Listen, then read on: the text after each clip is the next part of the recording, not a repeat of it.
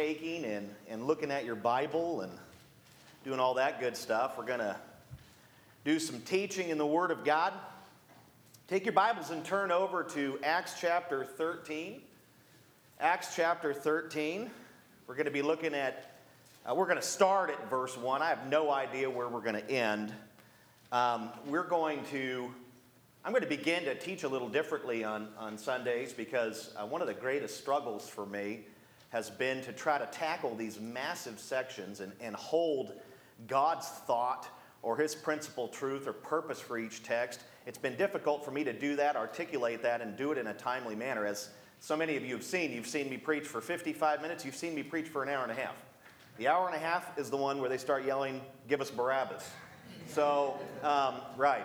So I, I want to be sensitive to you.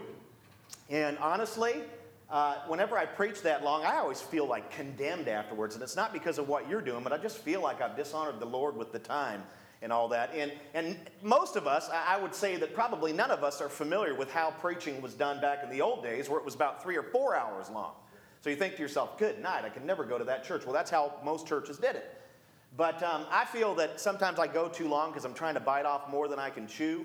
So um, for now on, I'm to, well, I'm to try it today and see how it goes. But what we'll do is we'll just keep working through the text and we'll stop at like the 50 minute mark and we'll get into communion. And then the next week we'll pick up wherever we leave off. And so that's just kind of how we'll do it. We'll have kind of an ongoing um, thing. And it makes sense, right? I mean, if you're teaching through a book line by line, you can kind of do it that way. If you're doing it topically, you can't do that. So we're kind of switching things up a little bit. So when you, um, if you look in your bulletin, it says, uh, chapter 13, verse 1 to 1533. If I didn't just tell you what we were about to do, you would be thinking, good night, right? How long would it take Pastor Phil to teach that many verses? Probably a year. So I don't want to preach to skeletons, so we're switching it up a little bit. But I do want to um, sort of just reflect a little bit on where we were last week so we'll know where we're going today or what we're beginning with today. And uh, we do have some some guests with us today, and we're glad you're here. We are glad you're here, and, and you'll pretty much have no idea what we've been doing. Just, just so you know, we have been working our way through the book of Acts kind of slowly and expositionally. And um, as a new church, it makes sense to study the old church and, and to sort of see how church is done and how the Holy Spirit moves in the church. And so that's why we started doing this series about a year and a half ago. But, anyways, let's get into kind of this text and, and reflect a little bit on where we were. Um, we left off last week at the end of 12 where Barnabas and Saul, uh, you know, they had gone down to Jerusalem to bring supplies from the church at Antioch, which was the first Gentile church to be planted in the entire world. They had gone from that church up in Antioch, total Gentile church. They'd gone down to Jerusalem to bring supplies, and then they had returned. So that's kind of where we pick up. After returning to Antioch from Jerusalem, Saul and Barnabas and what we're, this is what we're going to see in our text today, and as we move in, through it in the coming weeks. Saul and Barnabas were chosen to go out as missionaries, um, and then they were sent to Cyprus, Galatia, and I think it's pronounced Pamphylia. Pamphylia. It looks like Pamphylia, but I think it's in Greek it's pronounced Pamphylia. Pamphylia.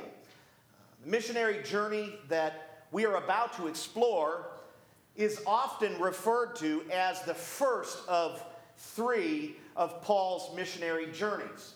Um, how many of you are familiar with the missionary journeys of Paul? You've maybe read them in Scripture, you, you've heard them taught on before, and there's kind of three of them, and, and they covered all this whole area, you know, in, this whole area of Palestine and beyond and up into Rome and all of that. Well, there's three primary journeys that were carried out by Saul or Paul. And I'll be referring to him as Saul and Paul probably through this whole sermon because that's kind of how it is in the text until his name is finally kind of changed to Paul. Saul and Paul are the same guy. Now, it isn't completely accurate, though, to think of, and this is what usually happens in our minds. We tend to think of Paul, because of these three missionary journeys that he did, we, we tend to think of him as, as only doing those three missionary journeys. We tend to think of Paul as this guy who was a persecutor of the church and and he got saved, and, and then later on he was chosen to go out and do three missionary journeys, if you will. But that's not entirely accurate. Um, through the book of Acts that we have actually been studying, we've discovered that after just within a couple of days of Saul being saved, you remember how we talked about how he was on his way to Damascus to, to basically persecute and imprison Christians, and then he was blinded by this light. Blinded by the light, right? Remember that dumb song? He was blinded by the light. Jesus regenerated him, illuminated him, saved him, and then he was like blind for three days, and he went off into Damascus, and then Ananias basically gave him his missions call. But what we discover is just a few days after Saul was converted, was saved and converted, he became a missionary.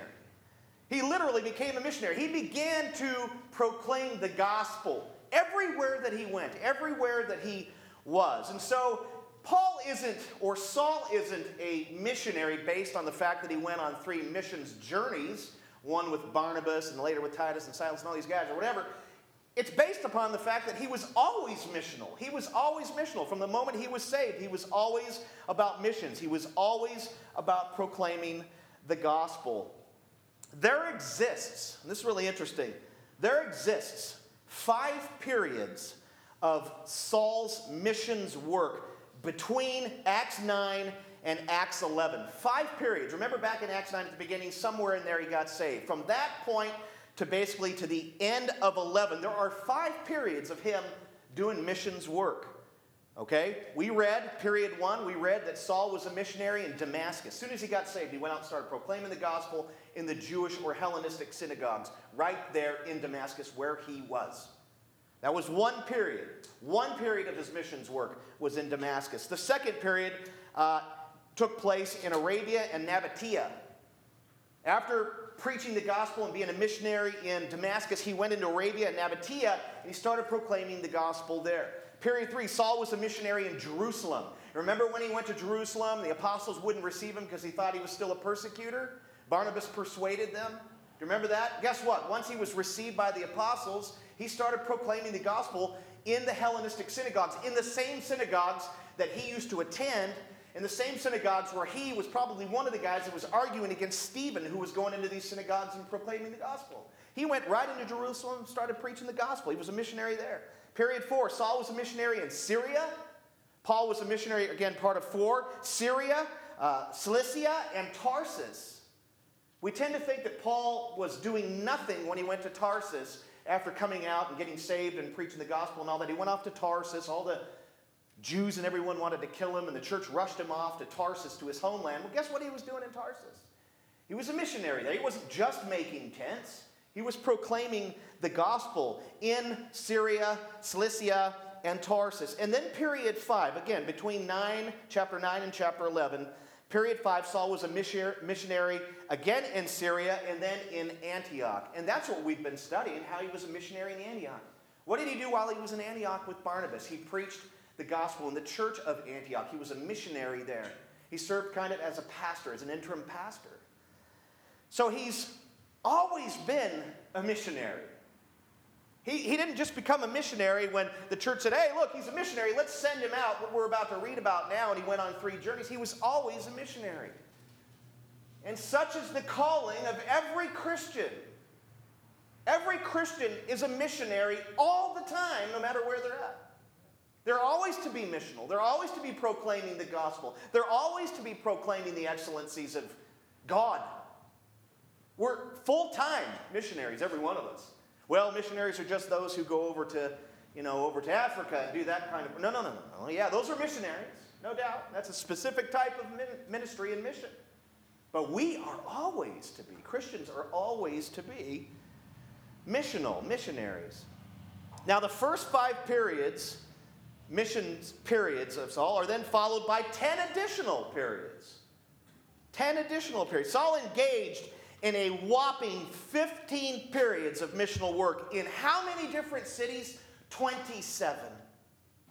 27, the duration of his faith and life in ministry, 27 cities this man went into to proclaim the gospel as a missionary of Jesus Christ. So many of them were not included in those three missions journeys. Many of them took place before then. 27 cities. I'm not sure if I've even been to 27 cities in my life. Most people haven't, believe it or not. Most people don't leave their block. His missions work is staggering the way that he served the Lord. fearlessly, boldly, sacrificially. He, he truly is a remarkable person. He even remained missional while in jail. Who does that? I hide. If I was in jail, I'd be like a little frightened chihuahua. This man would be chained to guards. We read in book Philippians, chained to a guard, and the guard would get saved. He would proclaim the gospel to the guards, he would proclaim the gospel to the other inmates. Never was he not missional, never was he not a missionary. While he was locked up, he preached. He preached everywhere he went.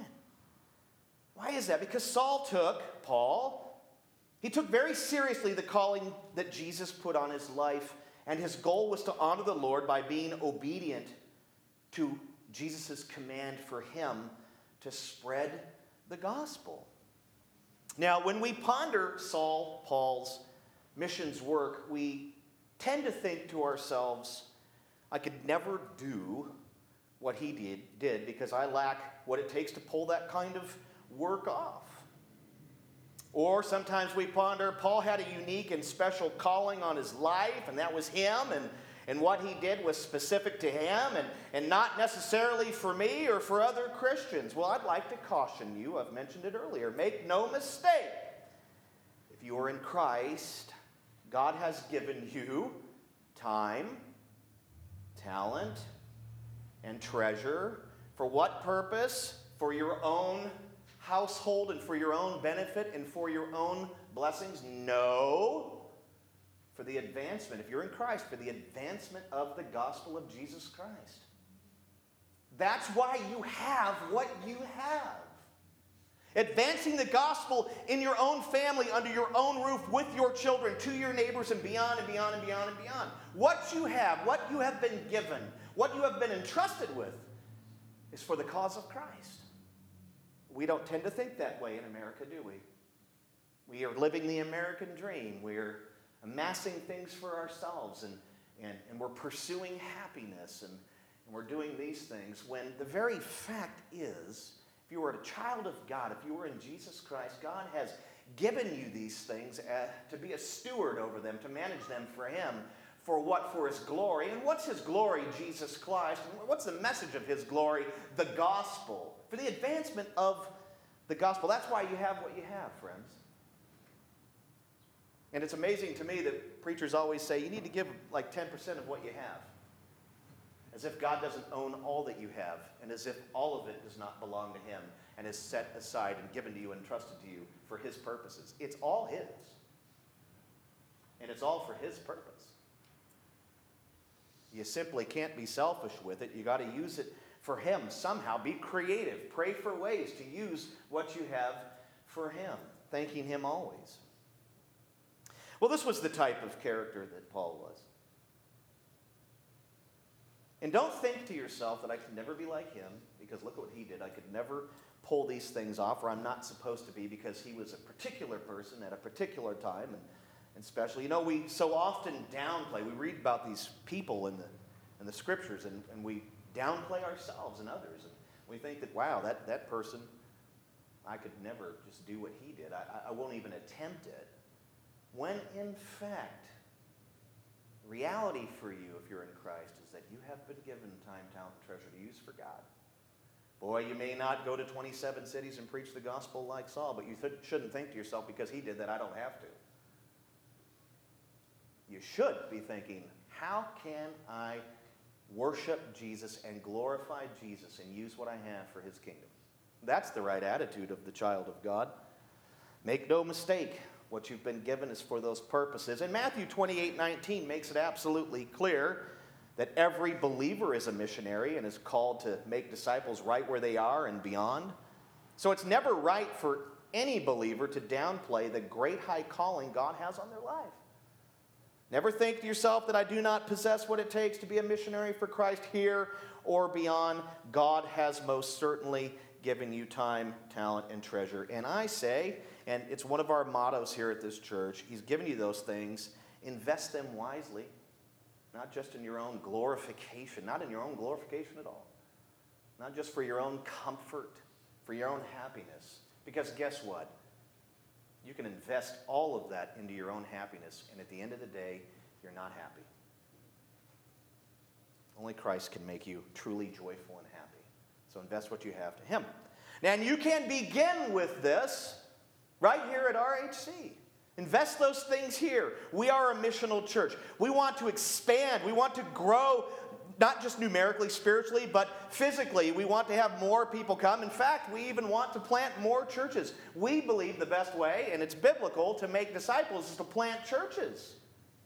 These are things that we talked about when we first began to plant this church, and we had three core messages right up front a year and a half ago. We talked about being a church that will plant churches, that desires to plant churches. We want to expand. We want to plant more churches. Modesto needs more churches. You're thinking there's one on every corner. Yeah, there probably is. But there's probably, if we're accurate, I don't even think we're accurate on any of these polls. The stats show that we have about 50,000 registered Protestants in this area, according to the census. But how accurate is that? Almost everyone calls themselves a Christian. That's 50,000 people. How many people live in Modesto? 250,000 nearly. So if the stats are correct, then we have about 200,000 people who don't know the Lord or belong to some other faith system. We need to plant churches. We need to expand. We need to reach this community with the gospel. And the bottom line is this if you do not take ownership here by investing your time, talent, and treasure, we cannot move forward. Paul made a great point earlier that, you know, and it's a sad fact and reality, but if you're going to do church in America and most other countries, it costs you a lot of money to do it. You got to pay for a building, and with 108 degrees, you got to pay for air conditioning. You're not going to get anyone in there. You got to have chairs. You got to have all these things. You got to guys have to get salaries. The worker is worth his wage. If you don't invest your time, talent, and treasure, guess what? Makes it really, really hard for us to advance. It makes it really, really difficult, nearly impossible to plant churches. Why? Because it costs money to do so. Do you have to have a billion dollars to do it? No. Some churches think, man, you got to have $200,000. No, you don't. We planted this thing on a buck 19. You don't have to have a fortune to do it. But if you don't take ownership by investing, because that's how you take ownership, you don't take ownership by attendance. You're coming to a church, that's a great start. But you don't literally, it doesn't become your church until you begin to invest your time, talent, treasure. Then you take some ownership over it. And what you're doing is you're, you're investing in the lives of others, everyone else who comes. We can't do it without you. We can't do it without you. We can't move forward. So never think to yourself that Saul was Saul, he was special, and I am me, a regular Christian, so I don't have to live as Saul lived. You know what? You can live that out to the best of your ability here, to the glory of God, right here by investing yourself, by investing your time, talent, treasure here. You can be as Saul was. You know, you don't have to go to 27 cities and all that. You can begin right here. It's so critical that you do. Never think to yourself, I don't have to be consumed with the kingdom of God and pour myself into it like Saul did? Wrong.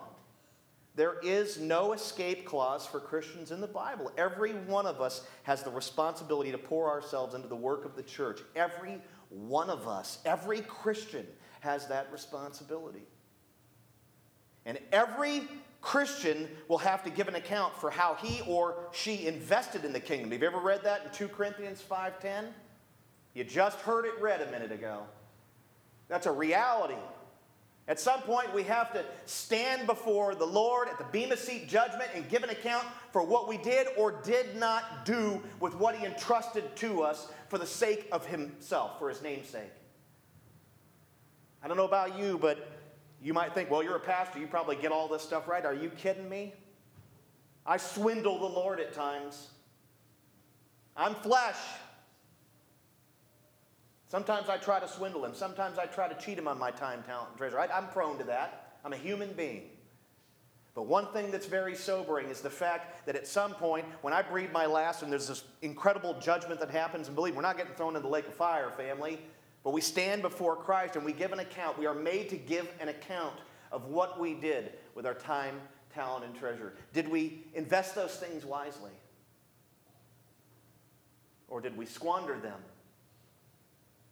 Or did we amass them and keep them for ourselves because they truly were our source of security rather than the finished work of Jesus Christ? At some point, you're going to have to speak to Jesus about that. That's a sobering thought for me.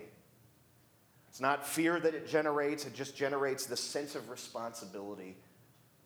Do you realize what's been done for you, Christian? That as much as you could give doesn't amount to any percentage in comparison to what the blood of Christ costs. Infinite value. It makes sense that we would give ourselves fully to the work of God, time, talent, and treasure, when we reflect upon the great cost that Jesus Christ paid so that we could be redeemed, so that we could know God, so that we could love God, so that we could be in fellowship with God, so that we could spend our life with God, so that we could spend our eternity with Him. Your sin cost a fortune to cover the blood of Jesus. Now, I'm always reminded of Zacchaeus, you know, little Danny DeVito in the scripture. There's a man who, once forgiven, realized what the future blood, because this was prior to Jesus died, realized what that blood would do for him. And what did he do? How did he respond? He gave, he paid back everyone he messed over, more so than he had to. The man just experienced a new heart. He was completely changed. He became, instead of a hoarder, he became the most generous person around. That should be our response. That should be our response. And we will have to give an account 2 Corinthians 5:10. Now this morning we're going to begin to examine Saul Paul's, don't know how any other way to put it, missionary journey through Cyprus, Galatia, and Pamphylia. We will begin with Acts 13:1 and end at Acts 15:33 in the coming weeks. And as I said, I've decided to change it up and teach a little bit differently, and we really need to get right into the text and, and get to work on it because time is ticking. Let's pray together and, and look at 13.1. Father, thank you for our time. Thank you for maybe convicting us right up front that we need to be more generous with what we have. Some of us are not giving, and we know it. And your very gospel compels us to do so. May we have a change of heart today, Lord. May we learn through your word as we just examine the scripture. Set our hearts ablaze for you. We may worship you in spirit and truth, give all that we have. There is great joy in giving ourselves over to you. Oh, it's hard at first, but the joy that you give in return sustains us. It's amazing. Speak to us now, and we just examine the scripture and apply it to our lives. And we pray this in Jesus' name. Amen. All right, verse 1 Now there were in the church at Antioch prophets and teachers Barnabas, Simeon, who was called Niger, Lucius, I like that name, it's kind of cool.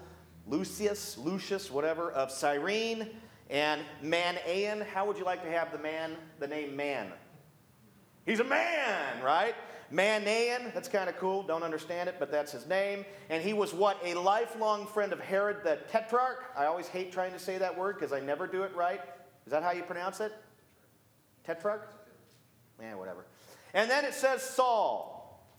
Now, Luke tells us that there were five guys who served as prophet teachers, kind of prophet slash teachers, at the church of Antioch. Firstly, we need to kind of look at what a prophet is. What is a prophet here in the text? What does it mean? A prophet was like the apostles in that they were preachers of God's word and responsible in the early years of the church to instruct local congregations. Sometimes they received new revelation from God, as in Acts 11 28 and in Acts 21 10 to 11. Both of those uh, incidents, however, record that the prophets, in contrast to the apostles, received practical revelation, not doctrinal revelation. Practical things, how to apply the faith practically, how to live it out practically.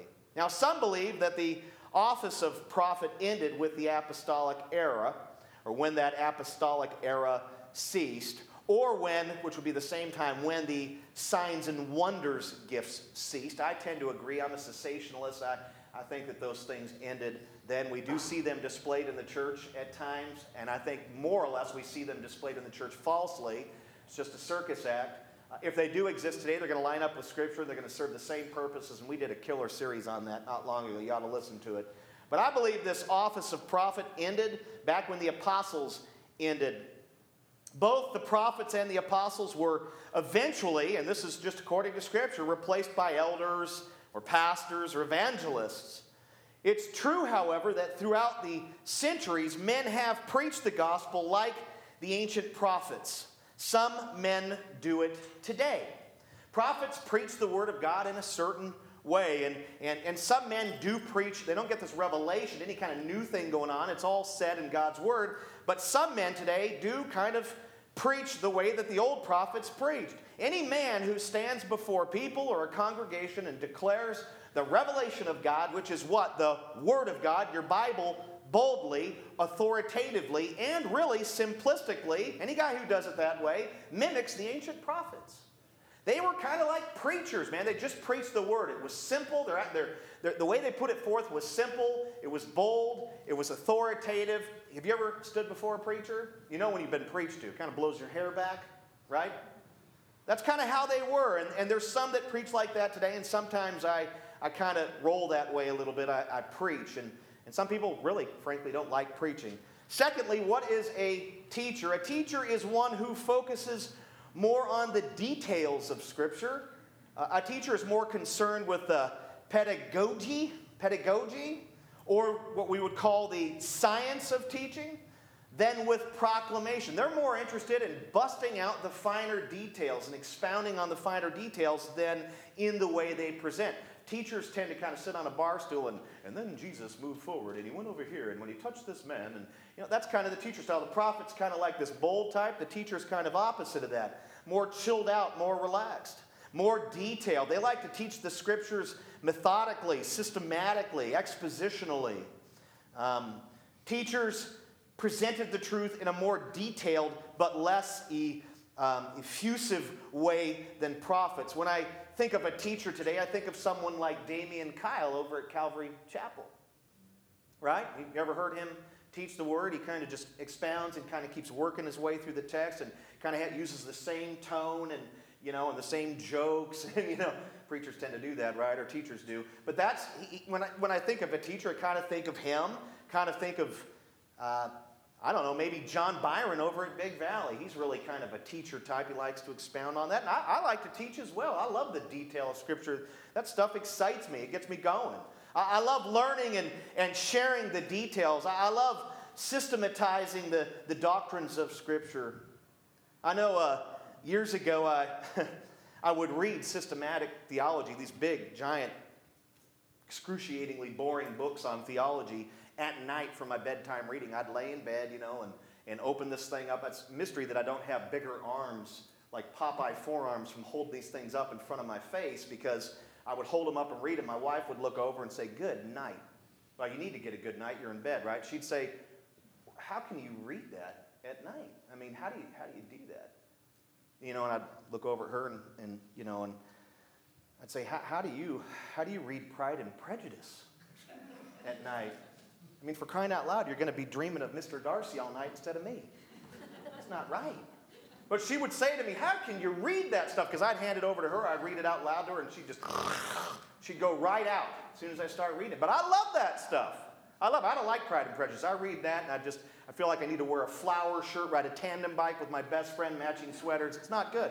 I'm just not into it. Right? But you know, I like that stuff. And, and I like to teach that way. And I, I know Damian Kyle's that kind of teacher type and all that. Now, Luke tells us that there were five of these prophets slash teachers in the church of Antioch. He actually named them. Barnabas was one of them. This is the same Barnabas we've already studied. Barnabas, the son of encouragement from Cyprus. Barnabas, who sold his field and gave the money to the church. Barnabas, who became an influential leader in the church. Barnabas, who persuaded the apostles to receive Saul as a brother. Barnabas, who taught at the church of Antioch and who traveled with Saul. Same guy. Then we have Simeon called Niger. Niger basically in Latin means black or dark complexioned.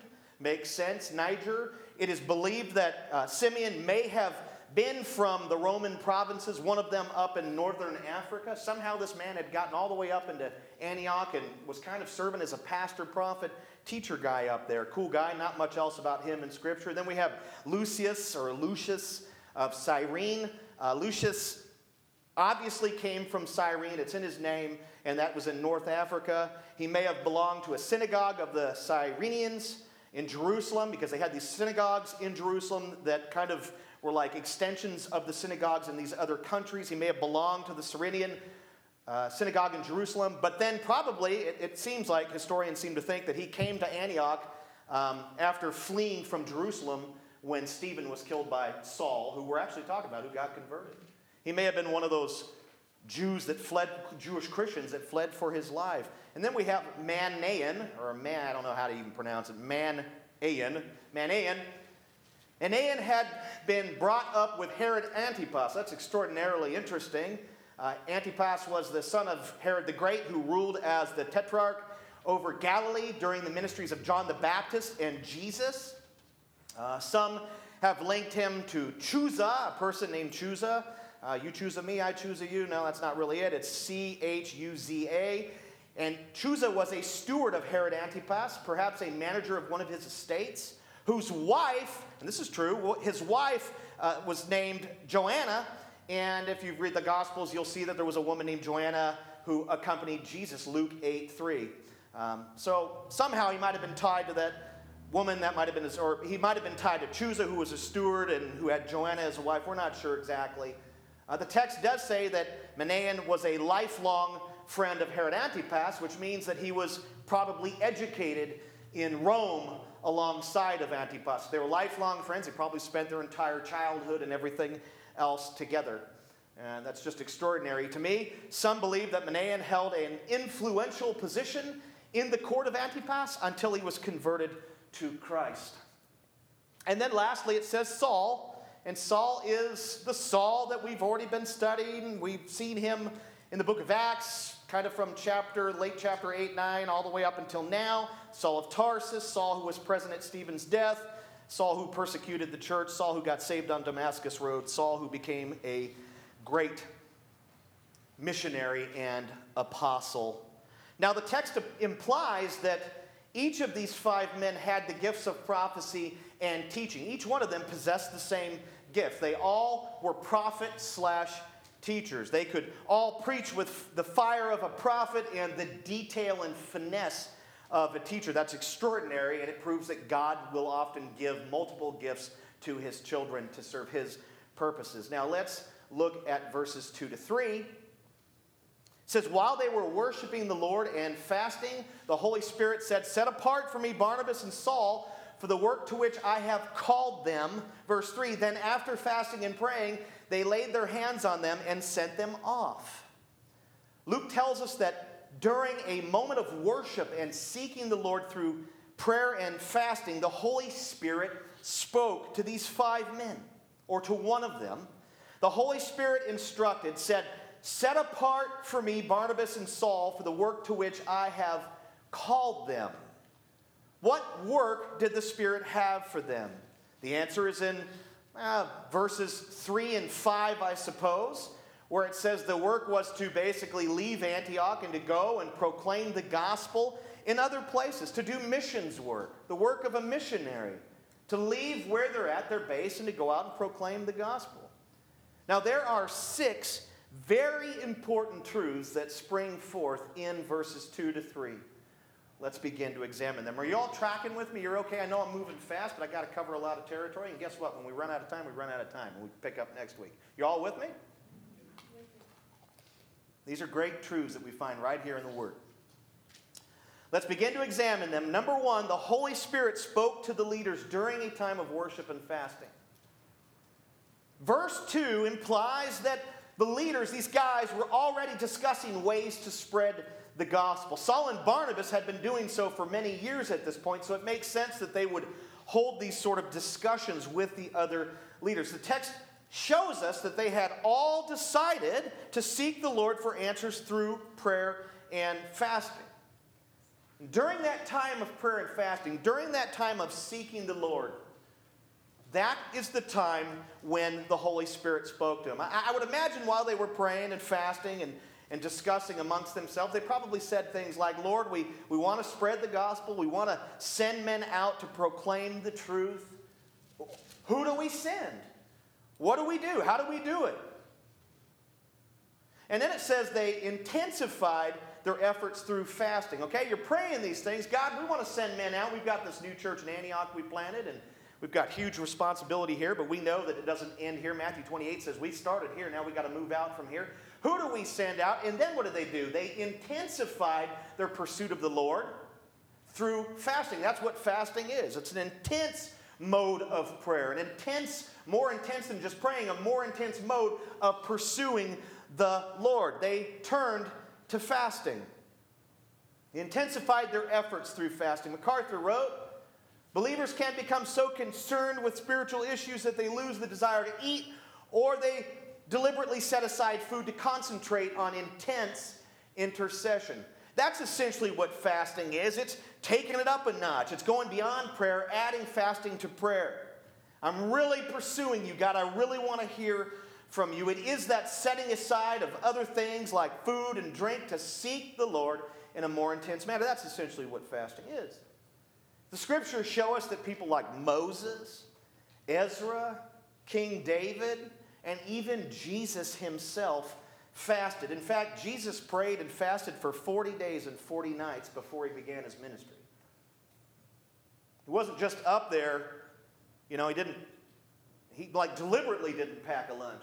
I'm sure he could have found things to eat in the wilderness. In fact, the devil said, I can just, you know, you can just turn some of them rocks there into bread. He could have eaten while he was there. He deliberately prayed and deliberately pursued the Lord in a highly intense manner through fasting. He deliberately went without food. He didn't go without food because there wasn't food there. He's God. He could have snapped a couple of stones into a pita.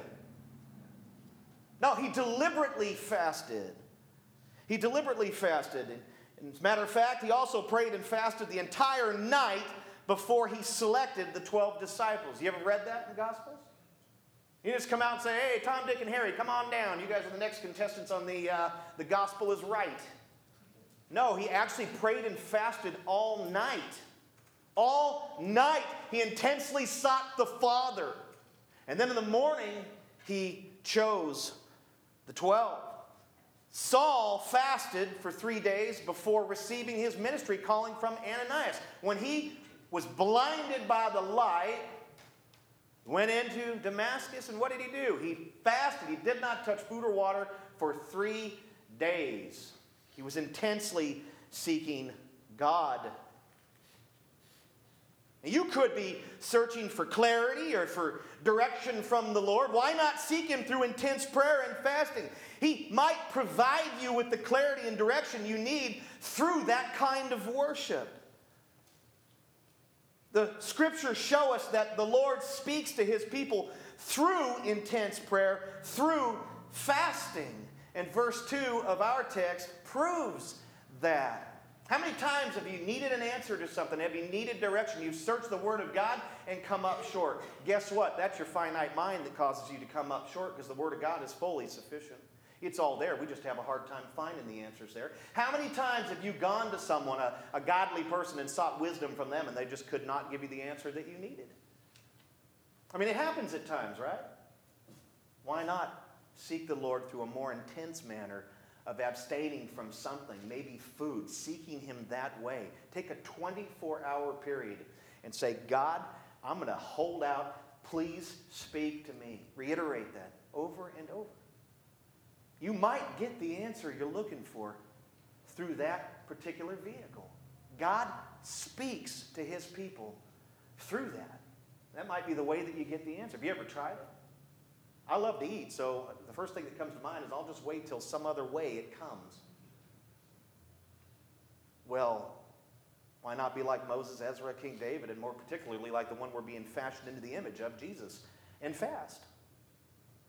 It's a great challenge to us all. You need an answer, you can't find it? Try that. Try that first.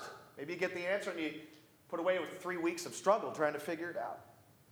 Second, very important truth the Holy Spirit is the one who appoints missionaries, right there in the text. We tend to think that it is the church's job to do that. Wrong.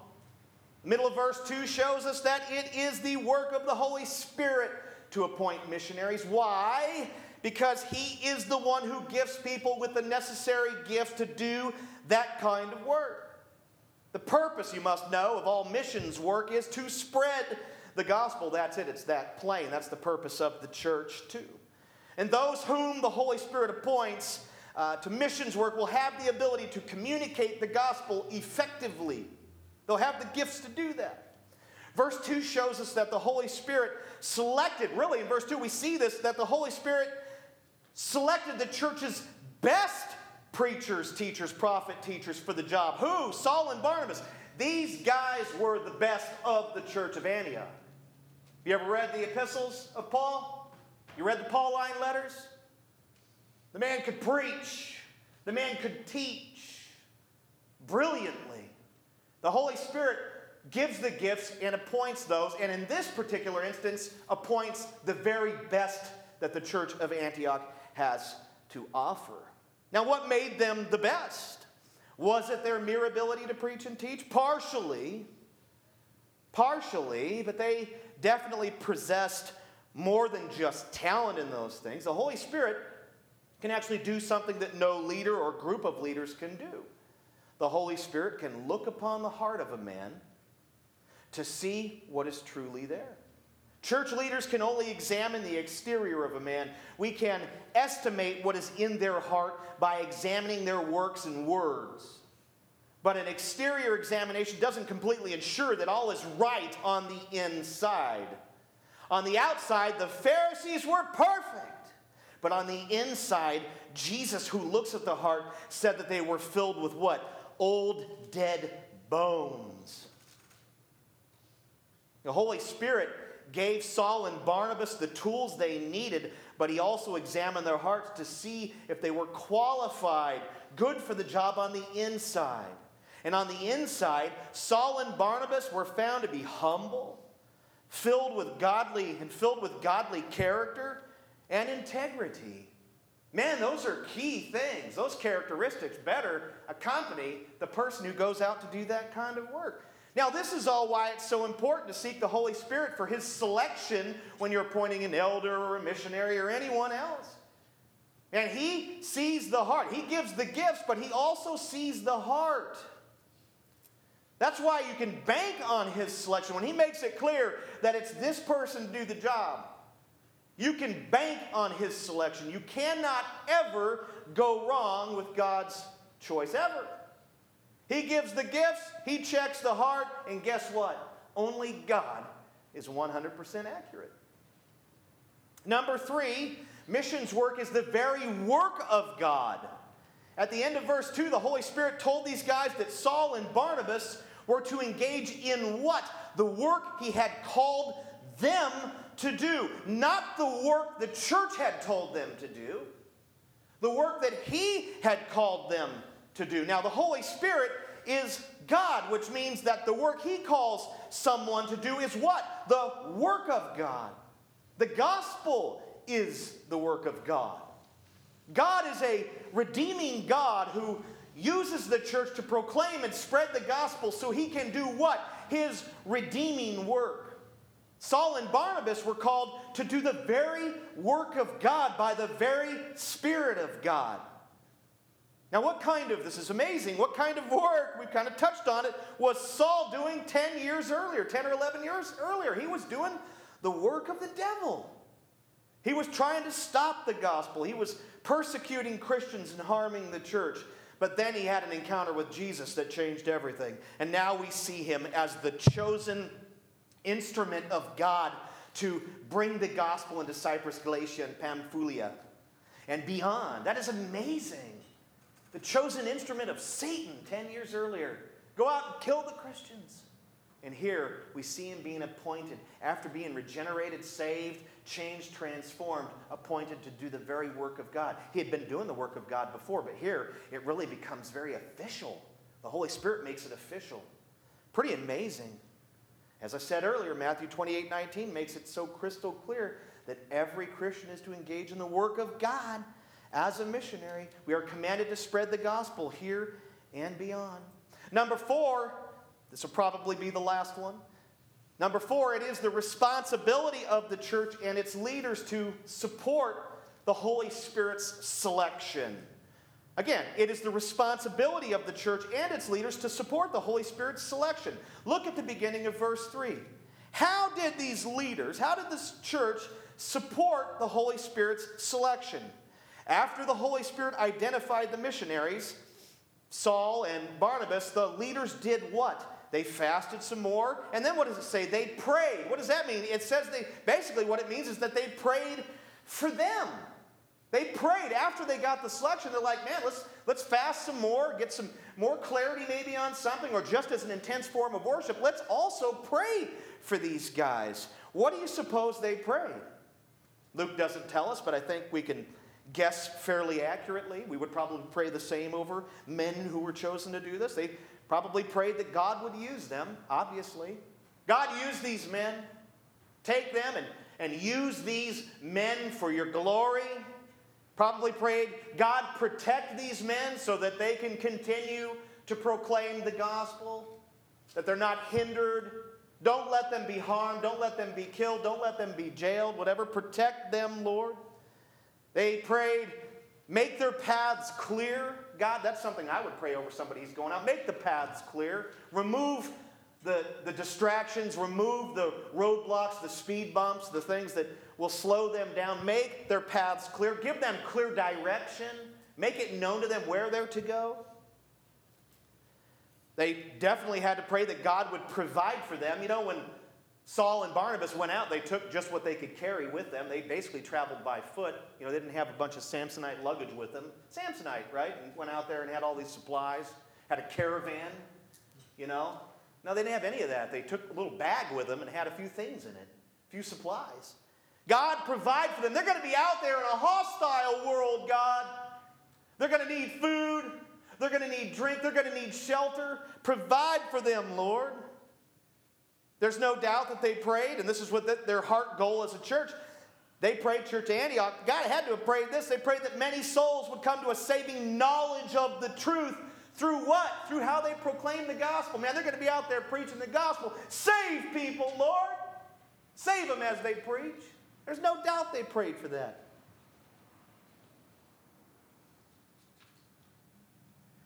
I would imagine they also prayed that God would bring them back at the appointed time. See, we don't see any of these details in the text. It doesn't say they were going to take off and go into these three Roman provinces for X amount of time or any of that. We don't have any of that. In fact, eh, the Holy Spirit doesn't even tell them exactly where to go, if you notice. It doesn't say go into this area and this area. It just says send them out. They had to pray for these details. They had to pray that these things would be made clear. They had to pray. They didn't know, they didn't have a timeline on this. They didn't say we're going to go out for 30 days. We're going to go to Africa for 11 days. They didn't do any of that. They had to pray that God would bring them back at the appointed time. And I'll wrap up with five because it's shorter. And the next week, ah, maybe I'll just shoot through six and get them done. Then we'll move forward next week. I'm just so tempted just to keep going. I'm looking at the clock, but I'm never ended this early. Dang it, I got another hour. You guys are going to kill him, right? never ended this early. Number five, it is the responsibility, it makes sense to wrap them up. It, it is the responsibility of the church. Number five, important truth out here. It is the responsibility of the church and its leaders to affirm the Holy Spirit selection. To affirm the Holy Spirit selection. Look at the middle of three. How did the leaders affirm the Holy Spirit selection? They did what? They laid hands on the Holy Spirit selection on Saul and Barnabas. They put their hands on them, they prayed over them.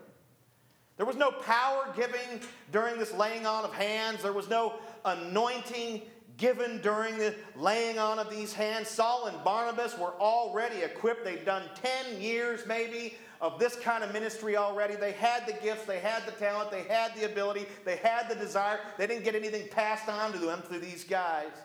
The laying on of hands here was nothing more than an affirmation or an acknowledgement that they were God's choice. The church was saying, Look, we are putting our hands on you. We recognize that you are God's choice. We're doing it in front of everyone. It was an affirmation. Do you remember when we affirmed our elders a while ago? That's all that was. I didn't give no miracle juice. Bruce will be able to preach. You know, I ain't got nothing to give except trouble. Ask my wife. There was no anointing here or any of that. It was just an acknowledgement.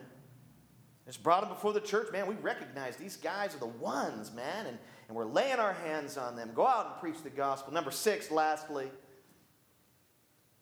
it is a responsibility of the church and its leaders to send off the Holy Spirit's selection, to send them. Okay? Look at the end of 3. What did these leaders do? It says they sent Saul and Barnabas off. They sent them off to accomplish the mission the Holy Spirit had prepared for them, which was to what? Spread the gospel. You realize, just an ending thought before we go into communion, do you realize that every week that you come here and worship the Lord, you hear the Word of God taught, you hear it read, you're prayed over, and all this with the express purpose of doing something in particular at the end of every service, and that is to send you off right into your missions field, which is outside those doors down there. Every week. What is one of the purposes of the church? It is to train and build up the saints for what? So they can have better families? No, but that's a bonus. So they can have better marriages? No, that's not the express purpose. It's a bonus.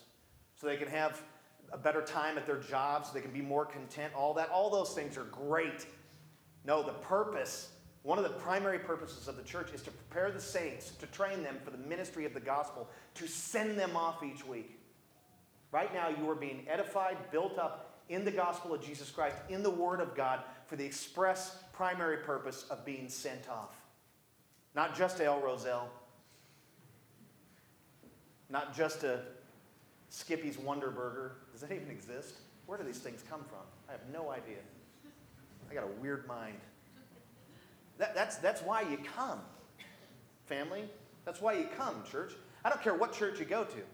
That's the purpose of the preaching of the Word of God and the prayer and all the ministry to you. This is a ministry from the Lord Jesus Christ to you. For what purpose? To prepare you, to encourage you, to embolden you to go out and to do the ministry of the gospel of Jesus Christ. That's why we exist as a church. The very glory of God. That's what it's about.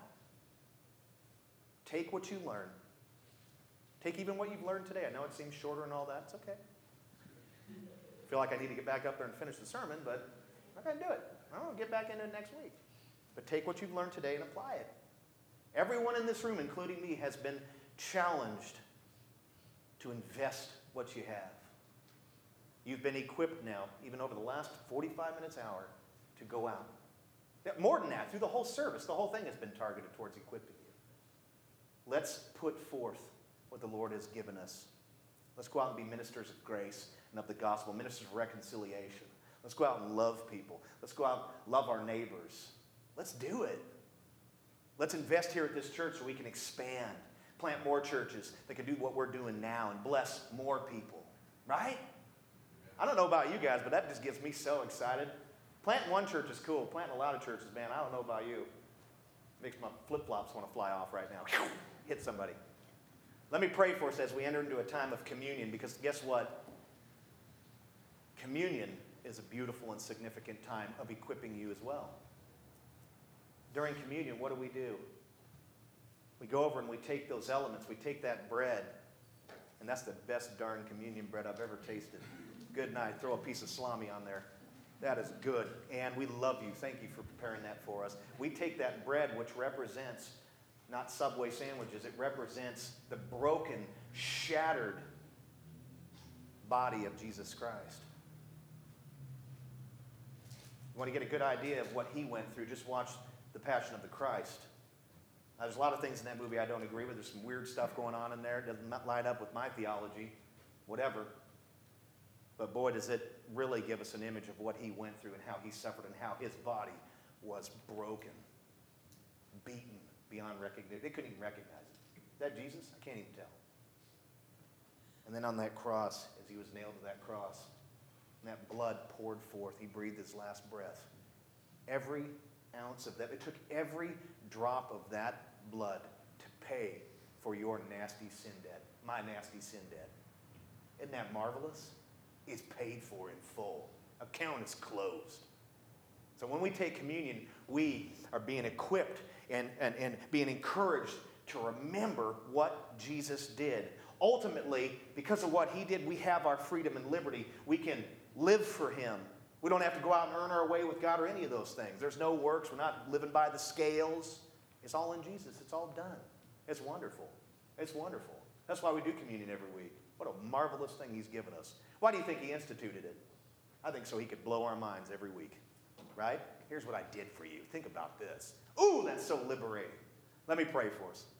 Father, may we enjoy this time of communion. Maybe it be a time where we would not only reflect upon your finished work, what those elements represent, your shattered, broken body for us, and the spilling of your blood for the remission of our sin. We'd remember those things. That's, that's quintessential. That is so important. We remember the new covenant. You've brought us into a new covenant of love and grace and mercy with you forever. Incredible. But we'd also remember some of these truths that we've heard.